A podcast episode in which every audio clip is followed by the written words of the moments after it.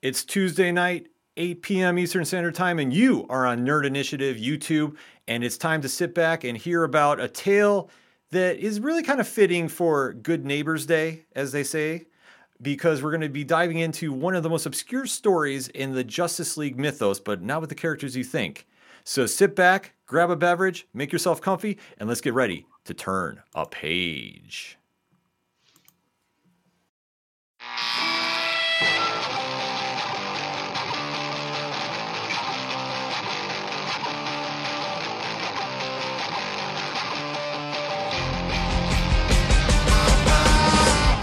Welcome to Turn a Page, the official comic book club for Nerd Initiative. Each week, the NI Bullpen will be covering the world of comics, talking to creators, deep diving into some fantastic stories, and much more. Now let's hand it over to the team and turn a page. What is going on, everybody? Thank you so much for joining us for another edition of Nerd Initiative's Turn a Page. My name is Ken M. You know me as the host of the ODPH podcast, but I'm also Nerd Initiative's comics editor in chief. To, I would say, my left, but he's not in studio this week. But fear not, he's braving through the elements. He's fighting to get on the stage for you today. You know me, I can't do his intro proper. Sir, let the people know you're in the building. Coming at you live and direct, straight from my special lazy boy in my sanctum of nerddom. I am off the cuff Tom, your pop culture connoisseur. Thank you so much, Ken M and Nerd Initiative. Always a pleasure. Absolutely. And this week's edition of Turn a Page, we got a lot going on too, and a special announcement for the end of the show as well. But we thought for this day, which is Good Neighbors Day, Tom. That it is. Uh, you know, I try to base my life around you know what silly day uh, day it is, and we found out that it was Good Neighbors Day. So we were having breakfast one morning, and you know we were, we were having the thing, and we thought, let's think of some buddies, some some good buddies, and everybody goes Superman, Batman, you know, Green Arrow, Green Lantern, Spider Man, and everybody else in New York. And then why not Booster Golden Blue Beetle? Boom one of the most iconic duos of all time, really stepping out of the shadows of the pages of Justice League International, one of the booms in the 90s, you know, late 80s, early 90s that really kind of just won fans over because let's face it, they're not exactly the uh, top echelon of DC heroes. But, but they're yet, the top echelon of those B level characters. Oh, absolutely. Because when you think about it, the guys have really carved their own niche with fans. They're very one, you know, ones that really win you over because they're really not that great. And they're really ones that just sit there and you really sit back and kind of go like, why are they here? And why should I even care? But yet, they still find a way to entertain you. And what we thought we'd do is dive into one of the more obscure stories going on with them.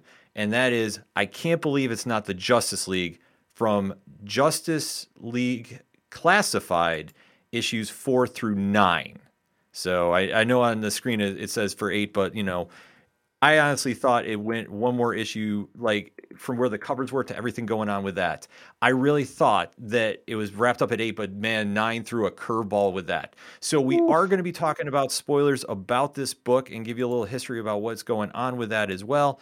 But Tom, like I say, when you started opening this up and really started diving into the history about this book, what is it about it that really won you over? It was it's it's a total different idea of what you would consider as a Justice League issue. You know, it's not the big seven, it's not a Superman, it's not a Batman. It's it's the B Leaguers. It it literally is a Justice League. It's not even Justice League International. The best part is it's mm-hmm. like so street level it's so much fun and this whole series reads like a sitcom like you're watching NBC or that, you know, must see TV or TGIF or any other millennial reference of a block of TV, you know, that you had to watch as a kid. Mm-hmm. Oh, absolutely. I mean, it's, it's, something about this, like I say, when it really is taken back to a time period that we have to remember the Justice League has not always been the big seven at DC Comics. And it has had a very interesting history amongst fans throughout the years and especially with the lineup that was here that really got brought to fans' attentions by J.M. DeMatteis and Keith Giffen and uh, Kevin Maguire on the book, they really were going some places with these heroes and really having a lot of fun with them. And that's something that when you're watching these heroes play out, like, yeah, the stakes are high. It's always like, you know, good versus evil. But what they did here is they really just dived into what makes them quirky, what makes them relatable, and really ran with it. And especially, Absolutely. you know, coming off the heels of a series formerly known as the Justice League, which was a widespread success and obviously tying in a lot of B-level heroes and really winning them, you know, the fans over. That when they decided to go back for a sequel, it was just, you know, insane to think about in my eyes because when you really say like, okay, how is this working? Is this really going to take off? And yet it does, and they capture the magic again. Because like i say a lot of these heroes came out of the, the pages of like the early you know the late 80s early 90s justice league when they did the you know re-ups with justice league international justice league europe you know extreme justice at 1.2 and to really kind of tie it in with what is going on with such characters that we know as maxwell lord who infamously is in wonder woman 84 that was not exactly the same one you saw in the comics and now you see him bankrolling this team and they're now known not as the Justice League. Tom, what is their name? Super Buddies. Yes. Which I mean, how amazing is that? I mean, it just it's it super. To, it fits to the lore of this team. Like that's something that you know, as we see this play out, like I say, when you see them all hit the screen and you see them all just jump in and really are like, look at that lineup right on there too, because you have the elongated man, Maxwell Lord, Blue Beetle, Booster Gold, L-Ron, uh, Lord's robotic assistant and fire, and just to see like how this is all going with that cover alone. Like Kevin Maguire's art is just fantastic with this. You know you're going to find something fun about this, and especially with how the font is written too. Like it's just something that really tips you off. Joel Rubinstein's art, like I say, it's one that sitting there as a fan, you know you're in for something great, and you know you're in for something that's a little more laid back and a little more, you know, relaxed, shall we say because as where this story jumps in, Maxwell Lord is pulling up to his strip mall headquarters because he's now set up the Super Buddies as the DC version of the Heroes for Hire. Yep. So, Tom, when you're seeing this come out, like, how are you reacting that a Justice League team is now working out of a strip mall? It's hilarious. It's it also threw me for a loop because I didn't realize Maxwell Lord was on the the semi good guy side at this point. Mm-hmm. Uh, not knowing coming into this. I it was hilarious to see it, uh, connecting all the characters together, and it's nice. Uh, this is actually one of the first books I've ever read that has the elongated man. So knowing Ralph from, you know, that other show with uh, who you know he got kicked out off of. Either way, uh, to see that, um, yeah, that whole Arrowverse. Thank you. Uh, it's mm-hmm. nice to see it. I mean, we we had hints of Booster Gold. We know of Ted Kord now from the new Blue Beetle movie. I of course know Fire from uh, the Justice League cartoons. You know, Fire and mm. Ice. Um, I know she had a, a special direct episode, but to see this is like, okay, what are we doing? Why is Maxwell Lord here? It was it really did throw me for a loop. Yeah, it was one thing that I knew when they redid Justice League um, in the late '80s, early '90s, and he was a, a big part of that lineup. And I was I always kind of remember him with Justice League International. Like that's where I kind of pick up on him. That it was kind of cool to see that okay, he's now evolved to this, and you and you always had the feeling like something was off with him. Like, like no matter what incarnation you've seen him in, he's always been somebody that stood out, and not for the right reasons, but it's like why is he so involved with this? And yet we find out way after this series what he was all about. And it does play into Infinite Crisis, which is a whole different ball of wax, I should say, too. And to see him now setting up shop and kind of having the everyday feel go on here, it's a very cool moment, but it does play into just some really quirky interactions, especially with Sue Dibney, the elongated man's wife, and their interesting and her condition back and forth. Yes, Oh my god! I mean, t- talk about the, the opening moments when you see them together. Sue is just eh, eh, so. For those of you who don't know, we've seen Sue again in the Arrowverse. This is not the same Sue. Let me just tell you flat out, not the same person Absolutely. you're going to think of. Um, what's great about this version of Sue is that she is just she picks up on the fact that down down the street, down the strip mall, there's a bar opening up. Oh no. Mhm. Oh no. Right. And she's trying to be all sweet and innocent, nice, nice. And then we find out that bar is owned by an old metropolis crime boss who's reformed her way his ways, but she's just on that that mission of he's a bad guy, bad bar. And like she is so just she's so headstrong. She's blind to everything else that's going on right now. She doesn't pay attention to Max. She she's a she's a lovable ditz, Yeah. Yeah. in my opinion. I wouldn't. Uh, dit, ditz is a hard word. Is probably the wrong word, but that's all I got right now. Well, she definitely plays into just oblivious to what's going on. And it's something about the writing too with Giffen DeMatteis that they really kind of turn everybody's character up to 11. And it's something when you see the butting of the heads between her and Maxwell, it really goes in some different directions. And especially when Ralph comes in there and Ralph gets like obsessed with this idea that his wife is pregnant and is like just kind of running with that idea during the, this is happening. And It's it- a whole running gag. Yeah, whole all four, five issues, six issues. Yeah, like it, it's crazy to see how they they they drug it out. And like I say, just when you think like the joke is going to stop, no, they keep running with it, which is something to the writing of this book. Like I say, it's a very interesting piece because, like I say, you see a lot of stuff that you won't see today, but it was in that time period too, where it's just a lot of stuff is just turned up to eleven, and you're just seeing like a lot of really questionable behavior from some of these heroes.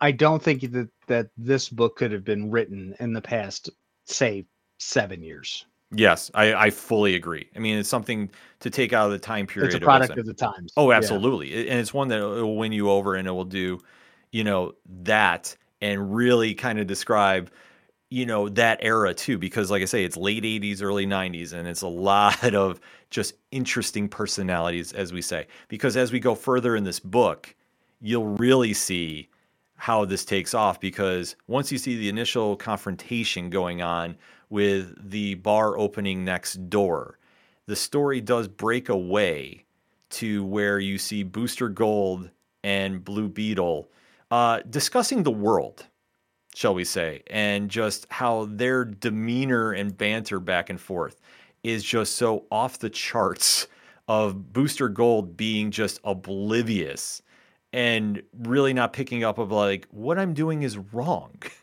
Because Blue Beetle's like trying to talk to him about his wife that's you know going to die eventually he's going to inherit money but she's not dying for 30 years because you have to remember Booster Gold is a man out of time who stole a fancy suit to come back and make himself into a hero. One of the most egotistical characters of all time but yet he wins you over when you least expect it.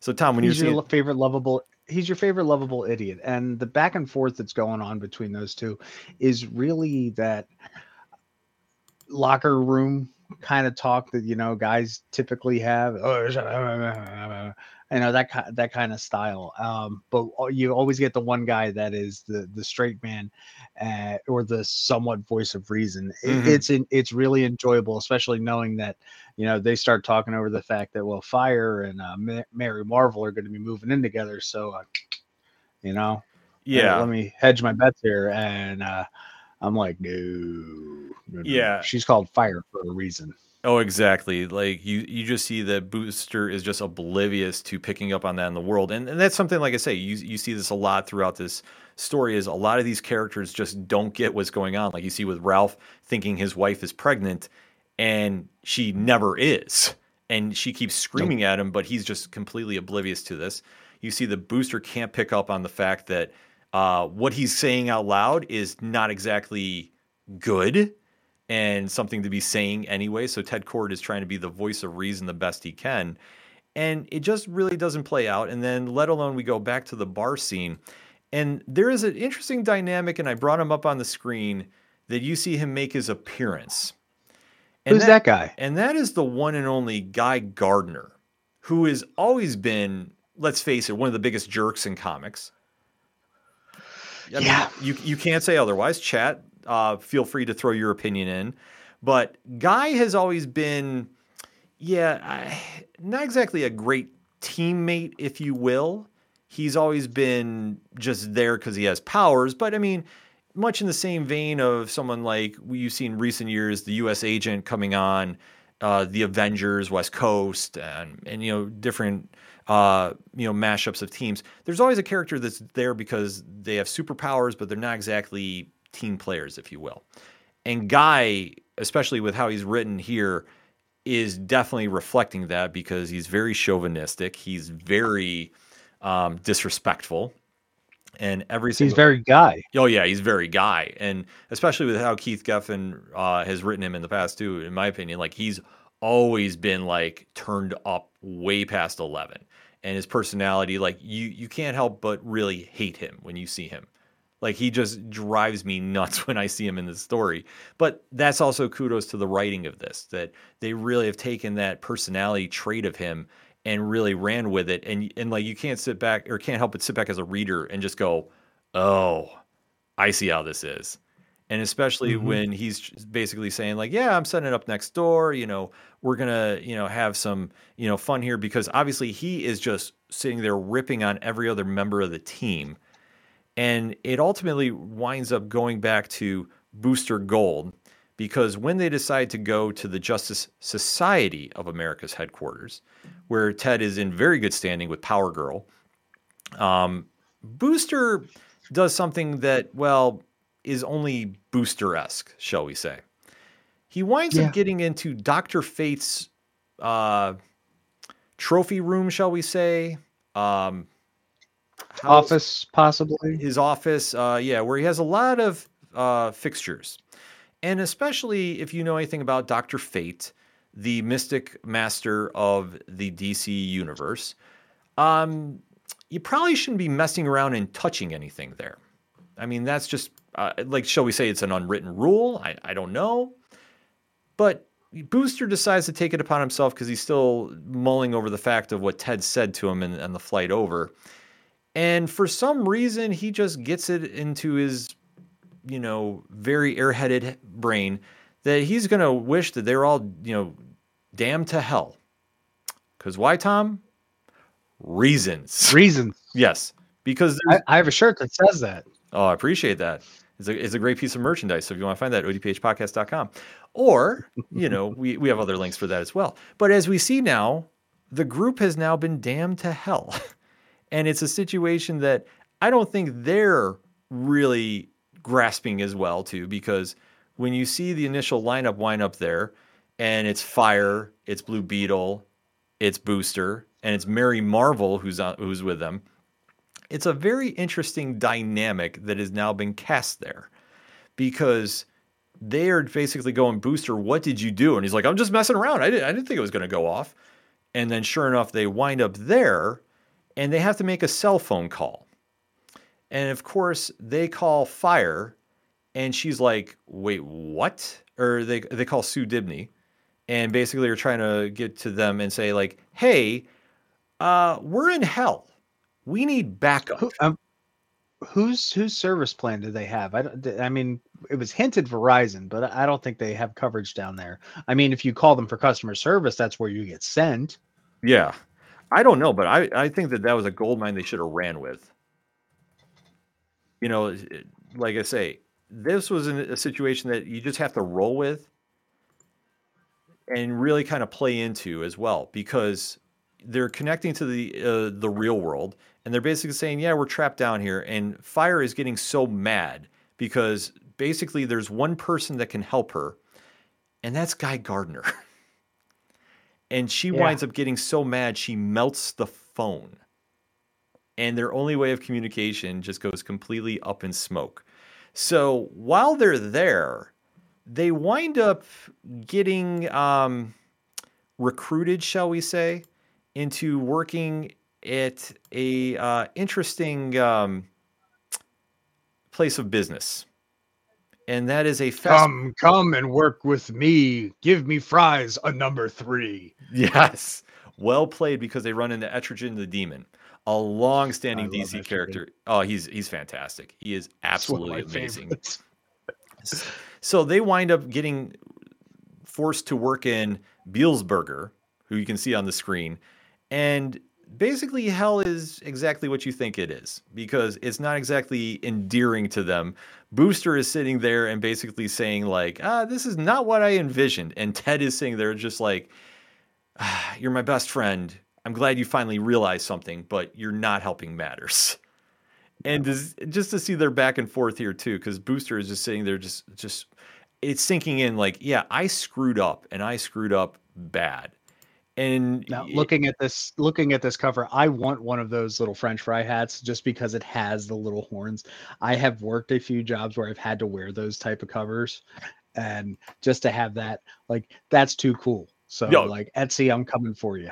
oh my god, yeah, absolutely. It's it's something amazing to see just the detail that Kevin Maguire put in this because you have that you know sense of you know absurdity here that they're working at a fast food place in hell, but it works for the story because let's face it, anytime you get this team together, and especially you're dealing with Doctor Fate, and they tie in Etrigan, like everything goes a little crazy. And especially when you're dealing with magic in the DCU. It's something that I don't think they dive into enough per se, but when they do it and they really want to have some fun with it, like this is a perfect example of that. So as they wind up, you know, in their new uh, work environment, well, Ralph kind of comes up with an idea that is he runs by Guy, and of course, Guy winds up being the one to figure out, okay, well, if we're going to have to save him, we're going to have to go down there ourselves. So he mm-hmm. winds up convincing Power Girl, well, basically, he takes her hostage and wishes the same wish that Booster did. And they wind up going where? Right to hell in a handbasket, as the cover says here for issue number seven.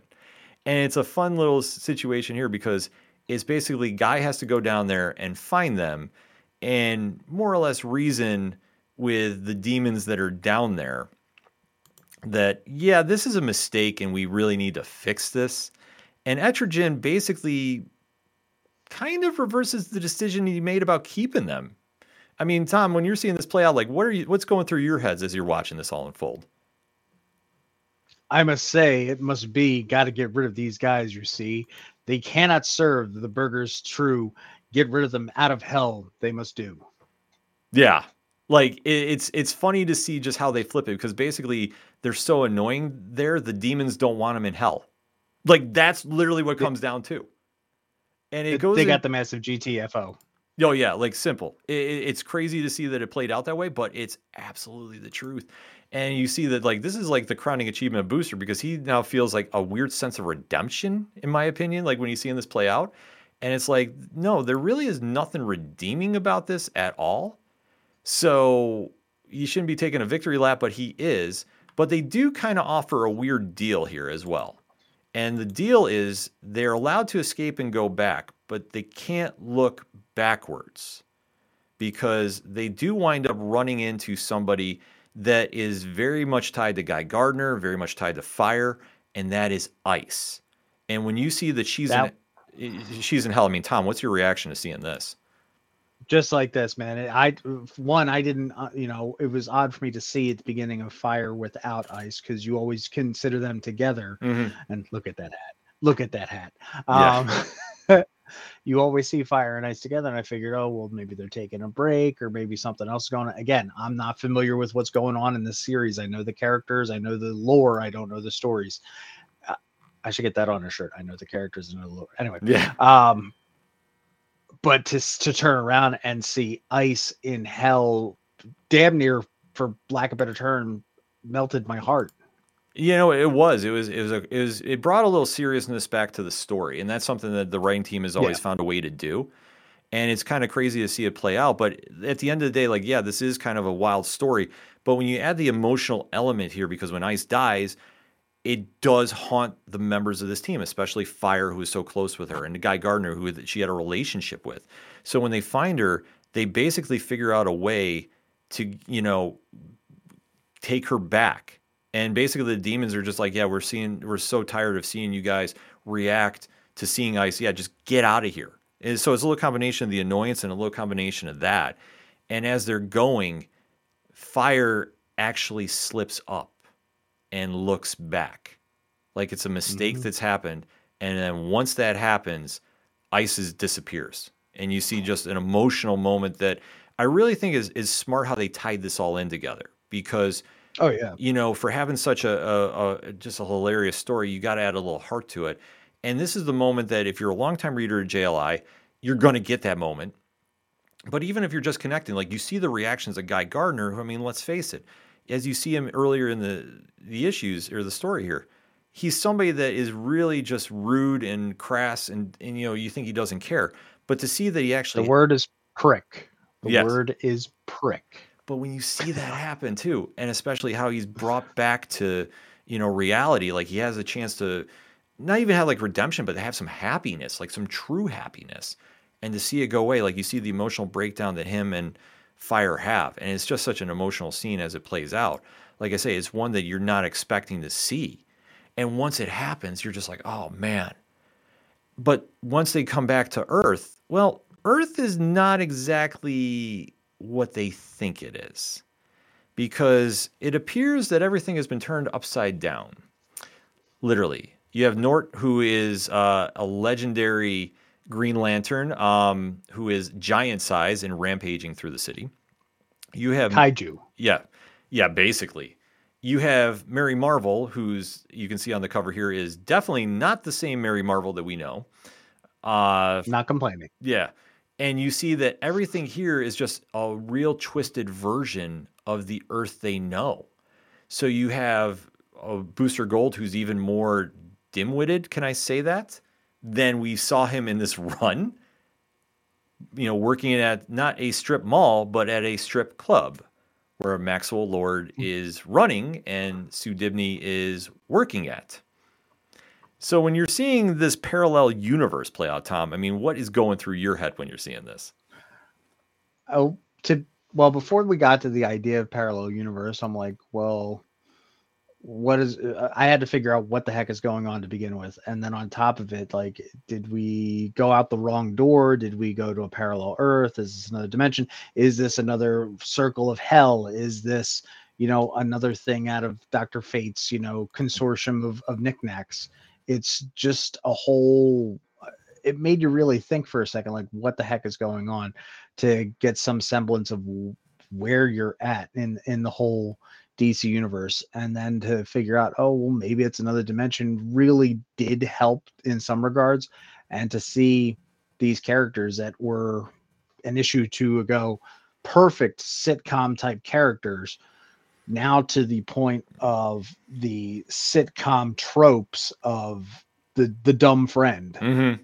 uh, like the quintessential dumb friend was a step down in their characters but also a step up in the writing because we got to see two different sides of them Yeah. No, I agree with you too. I mean, I figured that them leaving hell was not going to go without a price, no matter what.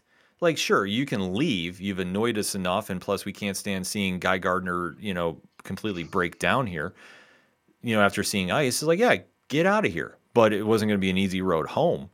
And as they now walk into this very different universe, it's it's also causing more problems because they basically realize like we're not where we should be. And seeing Mary Marvel run into Mistress Mary, as she's known on this universe too, it's a, yes please yeah, it's a, it's a wild scenario too because you do see Captain Marvel there, and he is just you know not the Shazam that we know from the DC universe, and they definitely have some fun he, with his he, character. He, he, he definitely not. Every time I read him, I kind of thought that I was uh, it was either like a little Tweety Bird going off, uh, Tweety Bird, Mike Tyson at the same time. So you know when I was fighting there with uh, Miss, Miss, Miss, Miss Power Girl, mm-hmm. uh, you know it, it might even had a little Bobby Boucher in there too. It, it was it was kind of funny that it twerps yeah, I mean that's one thing that they really ran with. Like they completely flipped the characters that you know, and we're really having so much fun with it. Like that's the one thing you could definitely tell, especially with this writing too, that they just really wanted to illustrate. Like, yeah, it's a parallel universe. We're going to completely flip these characters 180.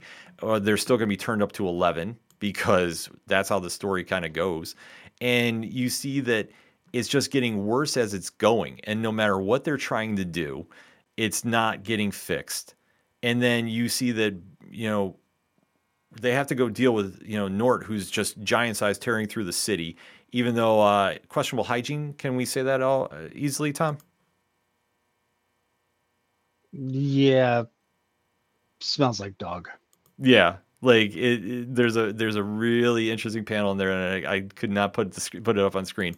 That kind of illustrates that yeah, this is this is getting a little more crazy than we thought. So as they're dealing with that, they're also dealing with trying to deal with Booster, who's the bartender, or uh, you know he works at the at the strip club, and also a familiar face that's working as the big bouncer, and that's Metamorpho, who long-standing yeah. DC hero. Which I mean, like I say, I loved how they took some characters and were really running with them, and, and gave that whole like idea. Shit. Oh yeah, like they. I mean, well, they wanted to illustrate like this is not a great world that they wound up on. So yeah, we got sex, these... sexy Marvels. We got Dominatrix mm-hmm. Marvels over here. And then we got Metamorpho, who's always been that good, nice, big, barrel chested. And in some, you know, interpretations, you know, that nice, slick jawline and everything. But no, we got a schlub. Yeah. It was crazy to see, but it, you know, it fits the story. And like I say, when you see DeMatteis and Giffen write this, and like I say, everybody's turned up so much on the personalities. Like that's one the big takeaway from here is like if you're looking for something that's definitely not your average Justice League story, like this is your book and you see that yeah the the heroes are trying to find a way to win the day because it's like okay we have to stop Nort we're losing this battle and now we have to deal with this new era of not super buddies but the power posse if you will because that's what they're referred to as mm-hmm. and and to see like basically how everything has just been changed they have a real tough time dealing with this, even though they're trying to do good. But then suddenly, like just like that, they're brought back to reality because Dr. Fate, who was unavailable at the beginning of the story, finally comes back to the JSA headquarters and is like, Why were you grabbing my stuff? and to see the like the reaction like booster was still just like uh, it, it, was there. I, I didn't think it was going to be that serious. And just kind of like the look on his face like what are we doing here? I mean i really thought kind of brought everything to a, a, nice point because then you have ted talking with you know maxwell lord and everything just kind of ends on a very very solid note and there wasn't one that was like completely over the top but it ends like where you know they could definitely come back to the series and really have some fun later if they wanted to but obviously, different things happen in the DCU. Didn't happen for reasons. Not to say they couldn't just come back and do a timepiece later, but it just kind of ends very much like eh, it's another day at the office for the Super Buddies. So, I mean, that being said, Tom, what would you say is like the real characteristics that stood out for you with this story? Well, going into this, I really thought that this was going to be a, a Booster Gold and Blue Beetle because that was the, the premise that we were looking this up on. But I got to mm. say that the standouts in here, one were Guy Gardner, uh, definitely because you got to see a different side of him, as much as a prick as he is, um, mm-hmm. and and Fire as well. You got to see her emotions that she was dealing with uh, after the loss of Ice. So mm-hmm. you could definitely see she she was at a different point of who we know her to be that strong independent woman she was on the razor's edge at most points yeah. No, I have to agree with you. I thought the characterization for as being such an over the top story, I thought they played into enough that it still wins fans over. And it's still one that like you as a reader don't get too lost in the story. Like you know going into this like yeah, this is not going to be your average story that you're going to see. And they really kind of tied into, you know, making Guy Gardner I don't want to say a redeemable character because let's face it, he really isn't. But I think it's cool that they were really trying to give the readers something different with him. Like, yeah, he's chauvinistic as all can be, rude, crass, just an absolute horrible human being. But yet, there's still something endearing about him when push comes to shove that you can find there's an element that, yeah, he is human after all. So when you see this all play out, like, yeah, it's a it's a really cool moment to see all take place. And when you see that happen, it's really, truly amazing to see that he turns out to be the hero that maybe not what they wanted, but it's the one that they needed. Indeed. So, yeah, I mean, for me, I mean, the humor in this, I have to remember that time period with it. So, seeing just how Booster Gold and Blue Beetle play off each other, too, I mean, it's classic comedy. Like when you when you really go back in time and really see about like the classic comedy duos throughout history. There's always the Ted Kord who's so serious and is very straightforward, and Booster Gold who is sitting there just oblivious to the world around him and is just so much caught up in his own ego that he can't even see straight. Like I think that that is something that shined through, especially you know in issue six and seven, the midway point while they're still in hell. And like I say, going back to the infamous scene inside Burger Buddies or uh, Burgers, I should say. You know, when you're seeing this all unfold, like it plays out so so well that you can't help but just sit there and just be enamored by like their dynamic, and you're seeing the back and forth, and Ted just trying to keep it together, and, and Booster's like, "Well, why are you getting mad? Like, I don't, I don't understand what I did. Like, it's very Three Stooges esque." That not only that, but I, I got to give Booster just a little bit of a, a little bit of breathing room. Because mm. think about this. He is a janitor from the 31st century, right? I believe he's so, yeah. Still, something he, like that. He still hasn't picked up on all of the social cues of the present day. So, mm-hmm. you know, take that sense of ignorance is bliss and compound that with not picking up on social cues because he doesn't know the times.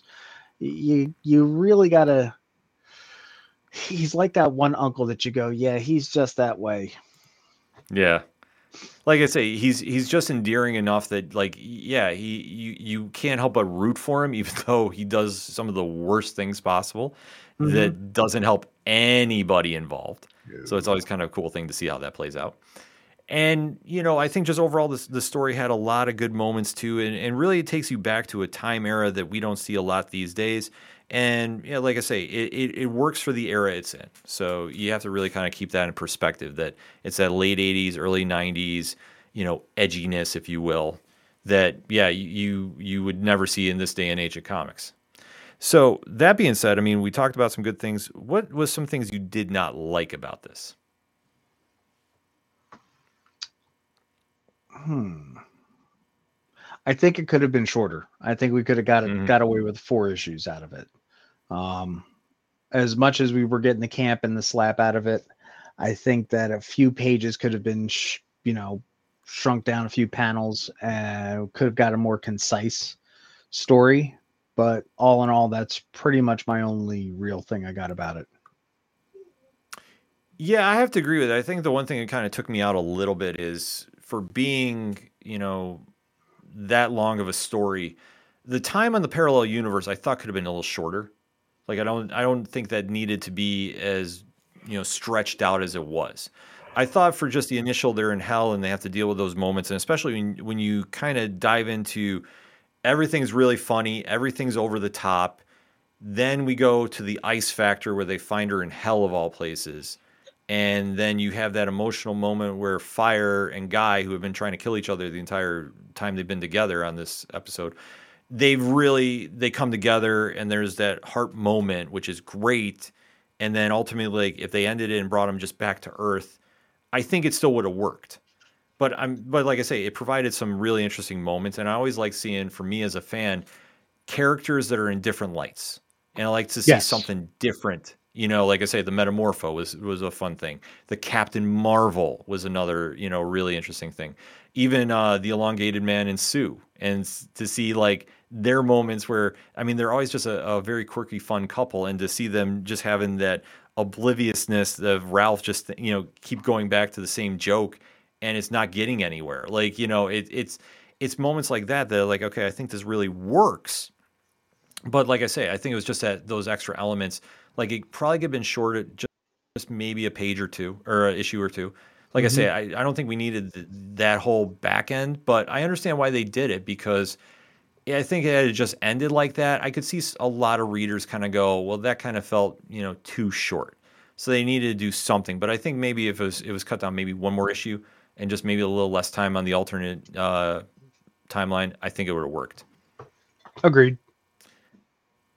So that said, what is your grade on JLA classified four through nine entitled I Can't Believe It's Not the Justice League? I'll give it a solid seven and a half. Okay. I think it's it's it's I, right where it needs to be. Um, it's not life altering. It's not you know page burning. It's it's it's right where it needs to be, especially considering the when the story was written, um, the context that it was in. It yeah, it's right there. It's 7.5. It, it's a it's a good read, but it's not like, hey, I gotta rush out and go get this. Yeah, I could definitely see that with you. You know, like I say, that's the one thing, you know, when you start thinking about you know, like where does it ultimately rank? And like for me as a reader, you know, it definitely as somebody that's read some JLI in you know the heyday, so to speak, and you know I always kind of team as well. I have to agree with you too. Like I think the story is fun, and yeah. there's nothing wrong with doing a fun story, especially involving you know the B-list characters, if you will, of the DCU, because you have a lot more freedom. Like you can't really do the story with Superman and Batman. You know, you have to do it with the members that you're allowed to to do this with, and especially with Booster Gold and you know Blue Beetle. There's always this little quirky, quirky you know thing with them that it works because they're so classic in their demeanor and banter with each other that they're a timeless duo. And they never never lose track of that. And that's something that i think the series really dives into and brings up that no matter what you're still going to have that classic humor and then it just how it affects everybody around them and especially to remember why you know, Guy Gardner is a very polarizing character amongst fans. There's a lot to really like how he is now. But back then, he was one of the most, in my opinion, one of the most despised characters of comics because he's coming in after Hal Jordan um, and really was representing that, you know, I want to say like the edgier heroes, like the, you know, I always kind of refer to comics as before Watchmen and after Watchmen. And to see when he came in, you know, after that after Watchmen phase and he was really getting pushed instead of Hal Jordan and just you know the different costume with the chains on it. It was just like, you know, you know, why do we need to turn him so completely, you know, obnoxious? But he works because when you see him work with others, he does play a factor in you know the overall story. And like I say, it's something about this era that I always find entertaining, and I really thought the story was good. And like I have to agree with you, I threw my grade up there too uh, it's a 7.5 for me. Like I say, there's a lot that I really enjoyed, and there's a lot that I thought like it could have been a little shorter. It could have definitely hit its mark, and it definitely could have, you know, been a little tighter at the back end. But it nailed its points, and that's still what makes it stand out. That if you're looking for a great story that involves the characters such as Blue Beetle, Booster Gold, um, the elongated man. Like I say, heroes that we see work well as team members, but don't really get the chance to shine on their own. This story makes it work, and this story really has you know a lot of funny moments that you know is you know a, a dated moment, sure, in some people's minds, but mm-hmm. when you really dive into what makes it work with Booster and Beat and Blue.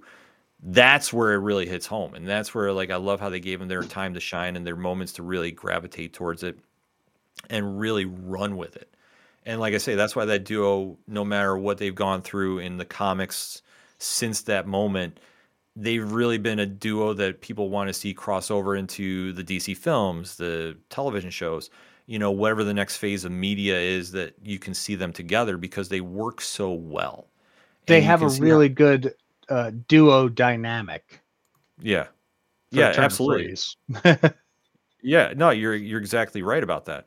And that's the one thing. It's like when you can do that, it's what really hits home with it. And that's the, the point with it. And especially, yeah, there are certain elements that, yeah, don't necessarily work for the overall, but it doesn't take anything away from the story. So if you're looking for a great JLA story that's a little different, a little funnier, if you like your humor a little more edgier, this is a really great book to pick up, especially even formerly known as the J- Justice League, the, the prequel to this they are very, very entertaining reads. They are a unique style of humor. So you definitely want to check it out if you're looking for something different. Like I say, not everything has to be the big seven at DC to be the Justice League. And this story definitely, definitely proves that.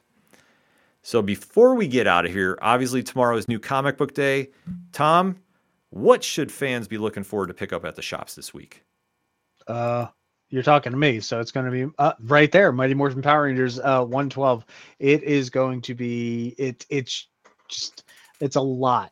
it, it really is a lot on your emotions what you're going to get in this issue and that's all i'm going to leave about that but it is stunning stunning ratings stunning pages just i love everything that melissa flores is doing right now uh, she can do no wrong in my book oh i agree or with you completely book.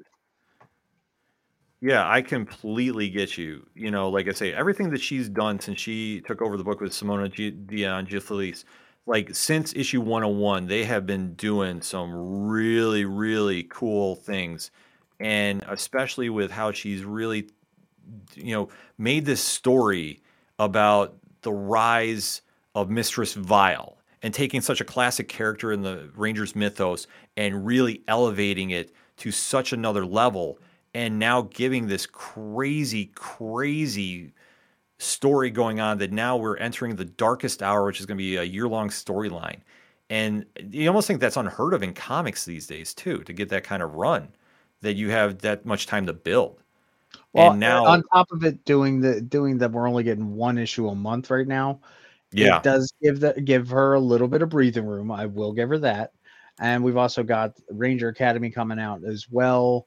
Um, plus, if I remember correctly, and uh, excuse me, I might actually make a, a, a Ranger faux pas here. Um, Amy, Amy Jo Johnson's doing is helping with writing Ranger Academy, or she has her own book. So bear with me on that. So there's a lot of stuff. There's a lot of stuff coming out for the 30th anniversary. So yeah, I I would say if you're a Power Rangers fan or you want to get into the mythos, this is the perfect time to do it. There's yeah. so much coming out there that can definitely win you over, definitely elevate you into that realm. Like I say, for me, I honestly was never really into the Power Rangers until I started picking up the comics, and I was uh, just blown away by Ryan Parrott's run. Then now I've gone back and started reading the Kyle Higgins stuff, and now the Matt Groom stuff has been phenomenal. And what Melissa's doing right now, absolutely lights out stuff. So you're really looking for a great recommendation. That's one to do. I know JJ was in the chat. Alice, Alice Never After Number three is coming out by Boom Studios as well. Boom. That's a wild, wild story. So, you know, I highly recommend that one too. He's got a review coming out for that tomorrow as well. Star Trek 12 from IDW Publishing. That's going to be a monster book too. There's so much wind that's coming out tomorrow. Like I say, it's ridiculous of what's happening.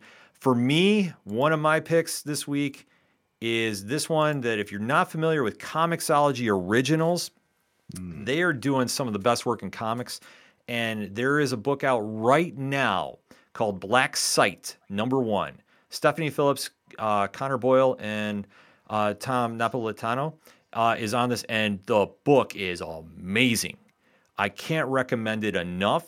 Um, my review is up right now on nerdinitiative.com. And this book is something like if you're looking for just an, uh, an amazing read, a lot of stuff going on, this is your book and it's only getting started. Um, like I say, it is phenomenal. And I also kind of have to give myself a quick plug because this week on the ODPH, I'm actually going to be talking to Stephanie Phillips about this book oh, because plug. I am, yep, I'm super excited about this as well. Uh, everything that she does right now is absolute amazing reads, whether you're picking up Humanoids, Eight Limbs, which is a very great story, or without question, the coolest book at the comic shops every time it drops, Grim by Boom Studios. That's that book is not just a story; it's a vibe. It's it's a whole different element. And the latest issue, oh my god, so good. So if you want to hear more about this book, definitely make sure you're following the ODPH this week. We will have that episode up later, and you definitely don't want to miss this book at the digital comic shops with Comixology.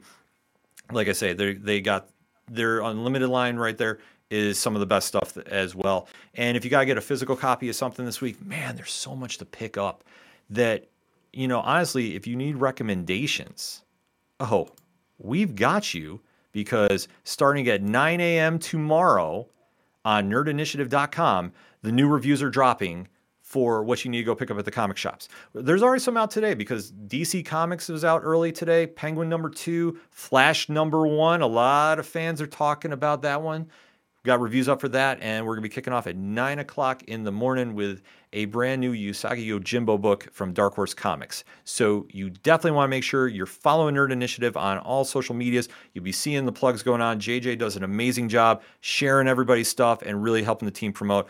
And like we say, we've gotten tremendous feedback from everybody. So you like what we're doing. We like hearing what your picks are. So definitely hit us up on social media and let us know what you're look you're picking up at the shops this week. You know, if something we gotta go cover, we'll definitely make sure we do that.